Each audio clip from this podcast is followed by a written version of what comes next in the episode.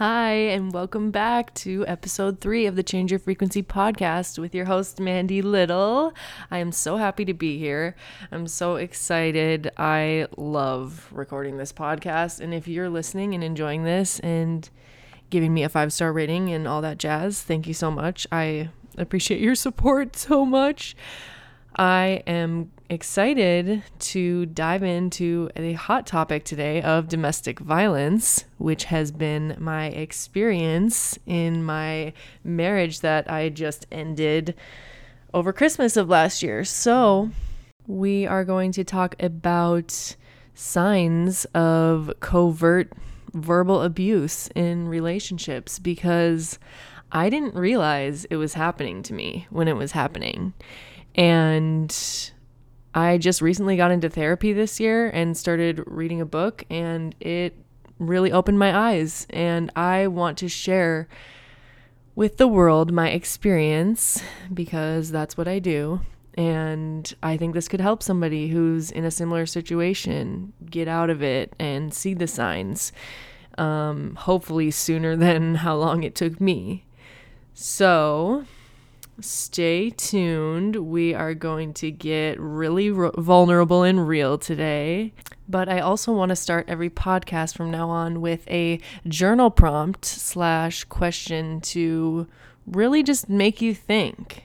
So today's question is actually from my dad. So shout out dad because he listens to the podcast because my dad is freaking awesome and like one of my number one supporters. Love you so much.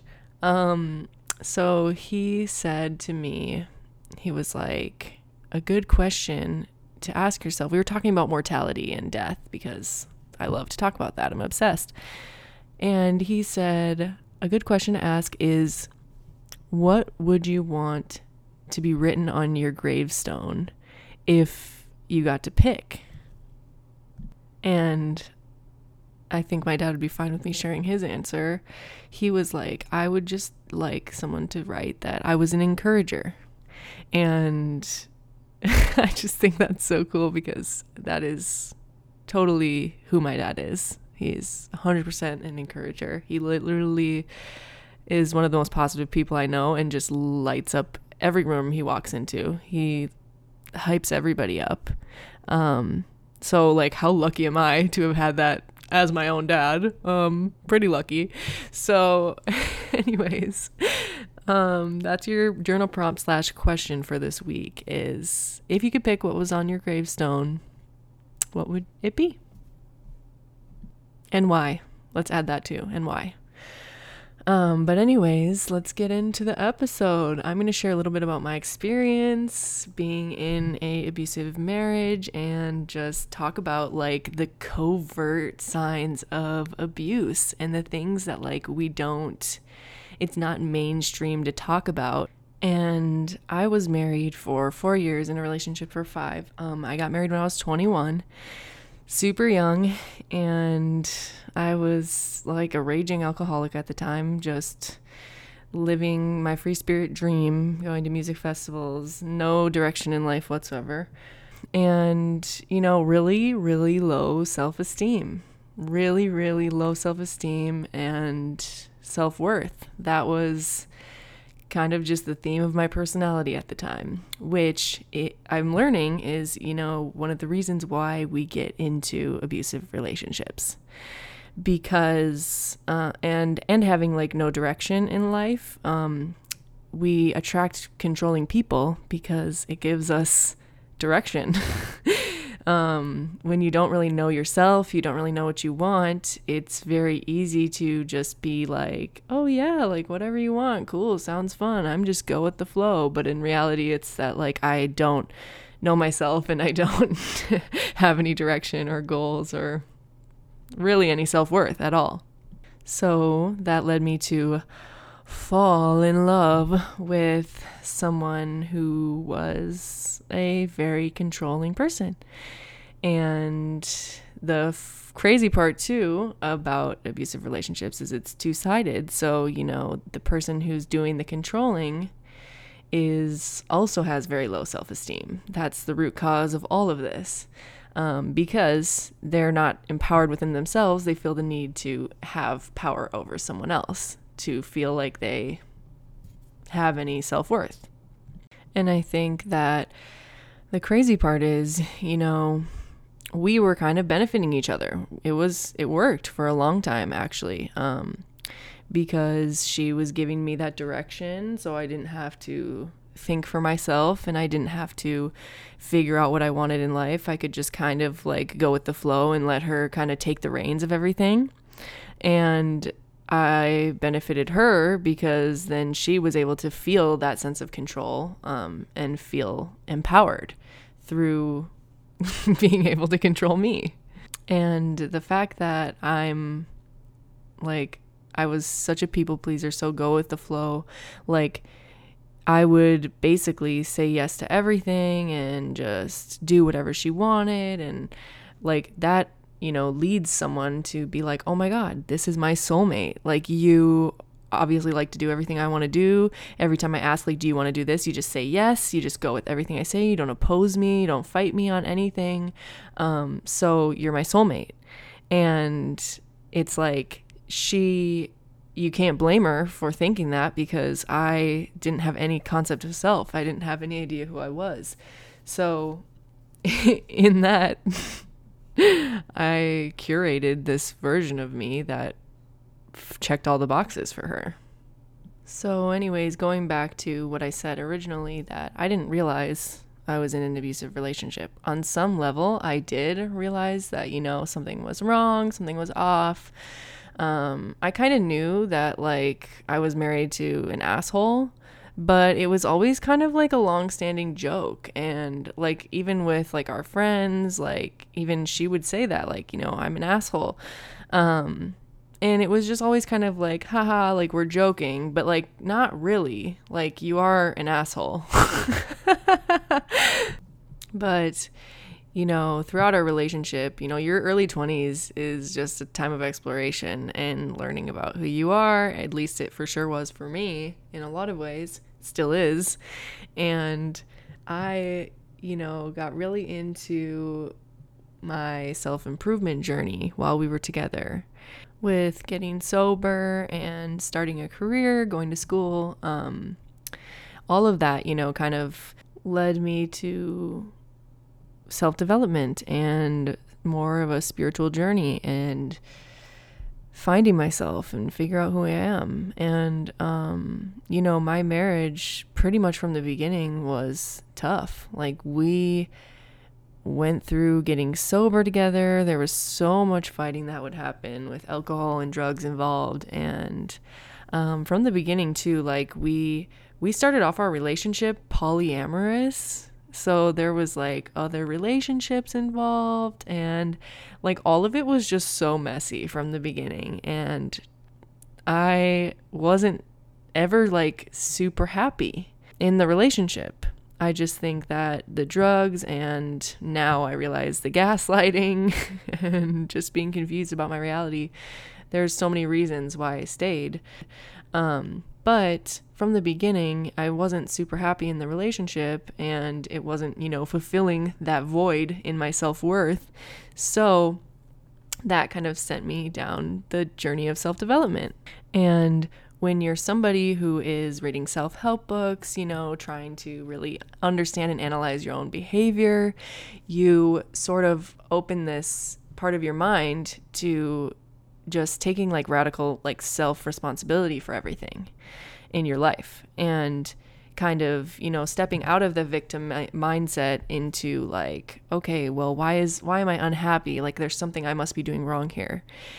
And so having that mindset also played into the abuse because when she was doing abusive things to me eh, i would easily be convinced by her or just by myself a combo that, you know, I just must be doing something wrong. Oh my gosh, like what am I doing wrong? How can I change? How can I change to be better and do better? Um, and so that like constant cycle is can actually be really detrimental when someone's abusing you and manipulating you and controlling you because you're feeling like you're doing all these things wrong when in reality you're not. Like, yes, we all need to always improve and we can always do better in life. But when one person is taking all the accountability for every problem in a relationship, that's when abuse is involved. In healthy relationship, both parties should be, you know, doing that self-reflection when we have an argument, we have a disagreement, like we need to both see what we're both doing and what, where we can both be better here. Um, it's not just I'm right and you're wrong. And I didn't understand that because, to an extent, too, um, from the beginning of our relationship, following everything that she wanted me to do and kind of just letting her control me, I started to put her on a pedestal. And so to me, like her word was God, essentially. And so if she would tell me I was doing something wrong, I would be like, oh, yeah, you're probably right. And continue to change whatever aspect of myself to better suit her needs. And from the very beginning, one of the first covert signs of abuse is that a verbally abusive partner will take you away from your friends and family. They'll isolate you from the people that love you um, because they want to reduce, you know, the amount of opinions going into your mind. They want more control and they feel like, you know, they want to eliminate the risk of these people who know and love you telling you, you should probably leave this person. she sucks, which absolutely everybody that loved me in my life told me to do, essentially, in one way or another. But I was like so convinced that no, like you're wrong, I'm happy. But yeah, I just didn't see the abuse at the time. And at least not to enough of an extent where I thought it was like not just normal relationship fighting because I don't have any experience and I'm a young 21 year old. But yeah, so she basically had me convinced that everybody in my little inner circle, everybody in my life, all my best friends, my family, all, you know, were bad bad influences, bad for me, didn't have my best interests in mind. And since I had her on that pedestal, I was like, oh my gosh, like you're probably right. And I would listen to her point of view and I'd be like, yeah, you're probably right. Like, um, I should cut these people off. I and I did. And I did. And luckily, I have been lucky enough to gain and rekindle friendships with some of these people and my family ever since ending this relationship, but those relationships, you know, will never be the same because they were fractured. And that's tough. It's one of the really one of the really shitty side effects of being in a abusive relationship. But, you know, that is just the power of gaslighting, which is such a buzzword, but it's something we need to address on this podcast too, because it's a big part of emotional and verbal abuse. Because gaslighting, essentially, what gaslighting is, in case you don't know what the actual definition is, the definition off Google is to manipulate someone by psychological means into questioning their own sanity. And the way that it makes sense to me is when you are telling someone your experience and they say, no, that's not what actually happened. Like, that is essentially gaslighting to me. And if you have been gaslit, you.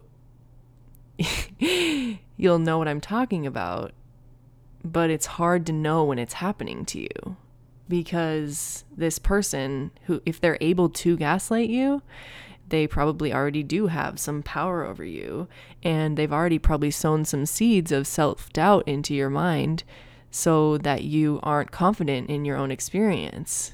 And when you're not confident in your own experience and you don't have self worth, and somebody tells you, well, no, that's not what actually happened, you're going to be like, oh, really? Okay. And like start to question your own reality. And it happens when it happens over and over again, like it did for me in four years of marriage, you lose yourself and your trust in yourself so much to the point where you're living in this completely cultivated reality that is 100% based on this person's point of view. So it's almost completely impossible for you to see their abuse because anytime it happens, even if you have that off feeling, you don't trust your own perception. So you're so easy to be manipulated because they can tell you no that's not how that happened or no I wasn't I wasn't abusing you essentially even though that's not what you're going to say. You're going to say like oh well you're being mean to me or something and they're going to be like no you're just being sensitive. Um, that's like a really general example but that in almost every single situation of tension in life that with finances that with like when you're married like there's big stuff on the line. Um, and like when I got divorced, my ex wife gave me a car when we were married. And when we got divorced, she took it back. and like that's you know your sense of livelihood is on the line um your finances she would lie to me about money um she manipulated me financially and you know that type of stuff it's like it goes deep so when I got divorced this over Christmas this past year, I one of the biggest things that I struggled with almost right away and I'm still getting better at here 7 months later is trusting my reality, trusting my own judgment, trusting myself to make decisions, big decisions um, about my life, about my financial situation, about my living situation, about relationships. It affects everything. And gaining my own like independence for the first time in my adult life and trusting learning how to trust myself and trust that I am the expert of my own life and I don't need someone telling me what to do or how to live. it's it's a journey and I feel blessed to be on the journey, but it's a hard journey. And it wasn't until I started therapy that I fully started to understand what had happened in my relationship and started to make sense of all of it. And my therapist is super awesome.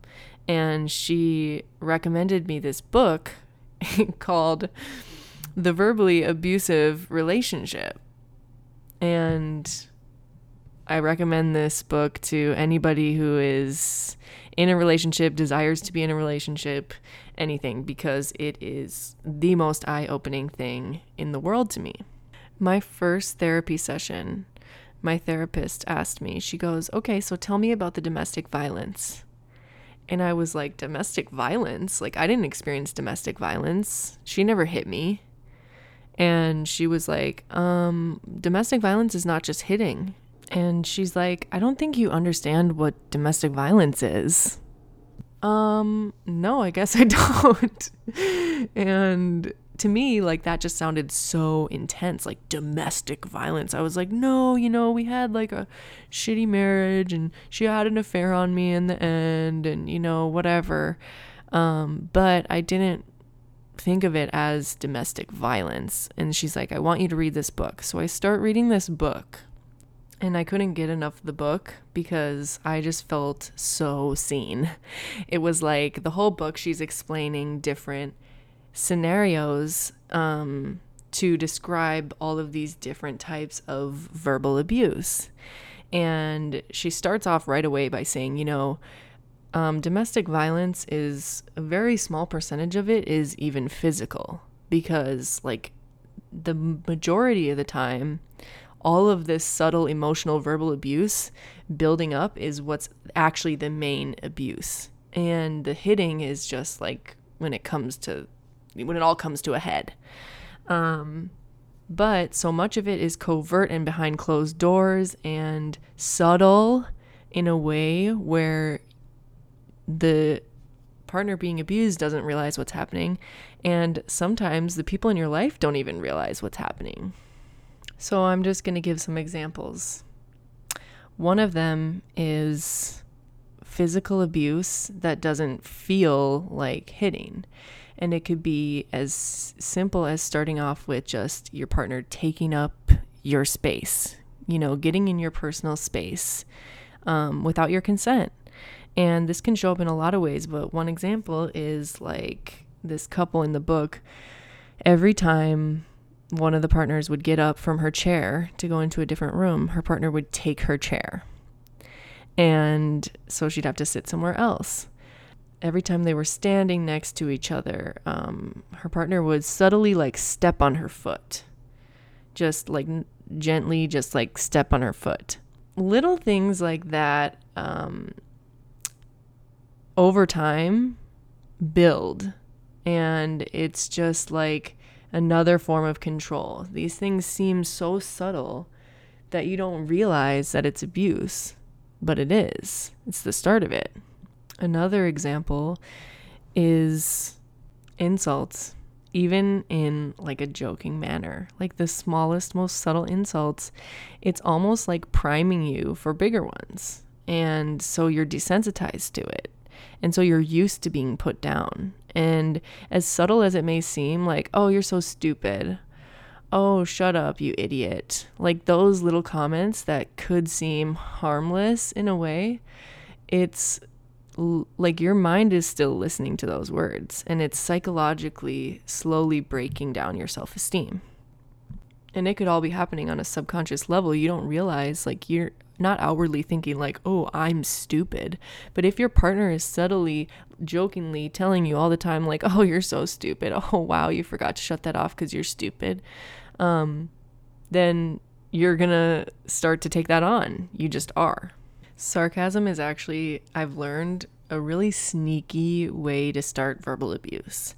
And it's a way that's like so socially accepted and normal and something that, you know, really needs to be used with caution because I noticed in my relationship there was a lot of sarcasm um, to the point on both on, on both ends to the point where we didn't always know when each other was being sarcastic and even just having that gray area leads to confusion and doubt and just adds to not trusting your own perception of reality. And I think that even in a joking way, insults always come from a place of insecurity. And so if two people are empowered, self empowered, and in a healthy relationship, where they don't feel the need, either one of them, to have power over the other and they actually view each other as equals, there's not going to be any need for that joking, like, ah, you idiot, you're so stupid, um, because there's not going to be that insecurity happening. Another big example is the silent treatment.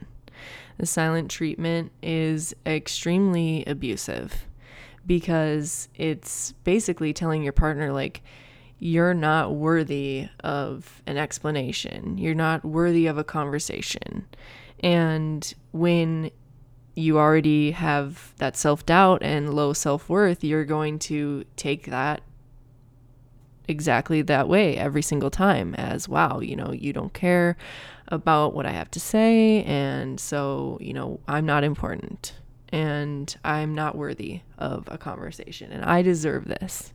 The silent treatment is one of the biggest forms of verbal abuse, and it's definitely not okay to do to anyone. Um, so, the silent treatment and just ignoring in general, the book talks a lot about how um, ignoring your partner is one of the most hurtful things that you can do. She says the most damaging behavior is withholding your attention. And I'm going to give a specific example from my relationship. Um, over and over again, my ex was always on her phone, always scrolling on Facebook, social media. And yes, in this day and age, we're all always on our phones. But it was to the point where, you know, we would be having a conversation and I couldn't get her to get off her phone. Um, she would just be scrolling and going, uh huh, yep, mm hmm and not really actually listening to me or um, you know would we'd be having a conversation and she'd get a text and she'd just pick up her phone and check it and respond right then and there. That type of thing where you know i'm just constantly being ignored. I would say things to her and then think that she was listening and she'd be like what? Um, just there's so actually so many examples i could give because that was a really big part of the verbal abuse in my relationship was that I was she withheld her attention from me constantly. And that is just super damaging because, you know, one of the most important parts of being in a healthy relationship is, you know, giving each other that quality time and undivided attention and active listening. Something that recently happened in my current relationship with my boyfriend is something so subtle and so small, but made such a big deal to me. We were sitting there watching TV and I was super in my head about something and he could tell.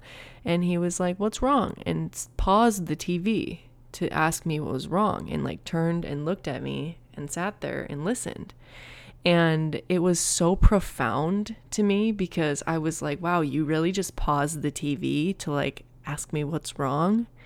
Because it was so opposite of what my past experience was with just being constantly ignored for the TV, the phone, everything and anything outside of our relationship. So that was just a couple examples of, you know, the more subtle forms of domestic violence. And I think that it's a lot more common than any of us realize. And I think that a lot of these behaviors are really normalized and maybe kind of dismissed in, um, especially in modern day marriages, because I think people have accepted this belief system that, like, it's okay to talk bad about your partner. It's okay to be unhappy in your marriage. It's normal. Like, marriage is supposed to be hard all the time and bad. And it's not that relationships aren't hard because, holy crap, especially now being in a relationship and trying to have a healthy relationship after all the abuse, like, it's really hard. I'm not saying it's not hard. But I think that a lot of these toxic behaviors are normalized. And we don't realize that it's domestic violence and it's not okay to be treated that way or to treat people that way. I hope that was helpful and insightful. Some examples and talking about just bringing awareness to domestic violence because if you're not in a situation like this, you probably know somebody that is because I think it's that common. And if this is you or somebody you know, if any of that felt like you were feeling a little bit too seen, um, I highly recommend the book, The Verbally Abusive Relationship by Patricia Evans. It also goes into way more detail in the book and explains, like, if you're in a relationship like this, the things that you can do to set boundaries and try to heal and grow out of it because I don't think that having these traits in a relationship means 100% of the time that it's not going to work out. I do think that people can change and relationship dynamics can change and evolve. Um, but this book is really good at kind of explaining like what you can do and how to know when it's time to be done.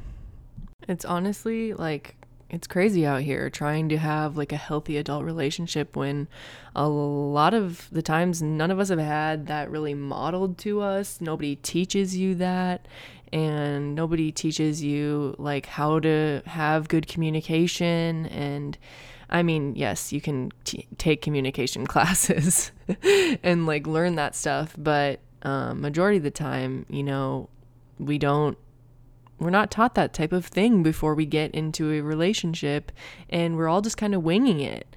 And so, you know, you can't blame somebody for really getting into this type of relationship and oh man, if you love somebody that's in this, like so many people that loved me through this, you know that it's they don't want to see it. I didn't want to see it. I really wanted to believe that like I was going to make my marriage work because I really held the belief that you know marriage is forever. This is something that like I made a promise, I made a vow and I'm going to stick to it and I'm going to make it work. And so I just and being the optimistic person that I am, I was like we're just we're doing great. but you know that if you love somebody who is going through this type of relationship. You can support them and, you know, maybe show them this podcast, teach them, um, show them the book, read the book to help them. But until it's the right time, it's just gonna not be the right time.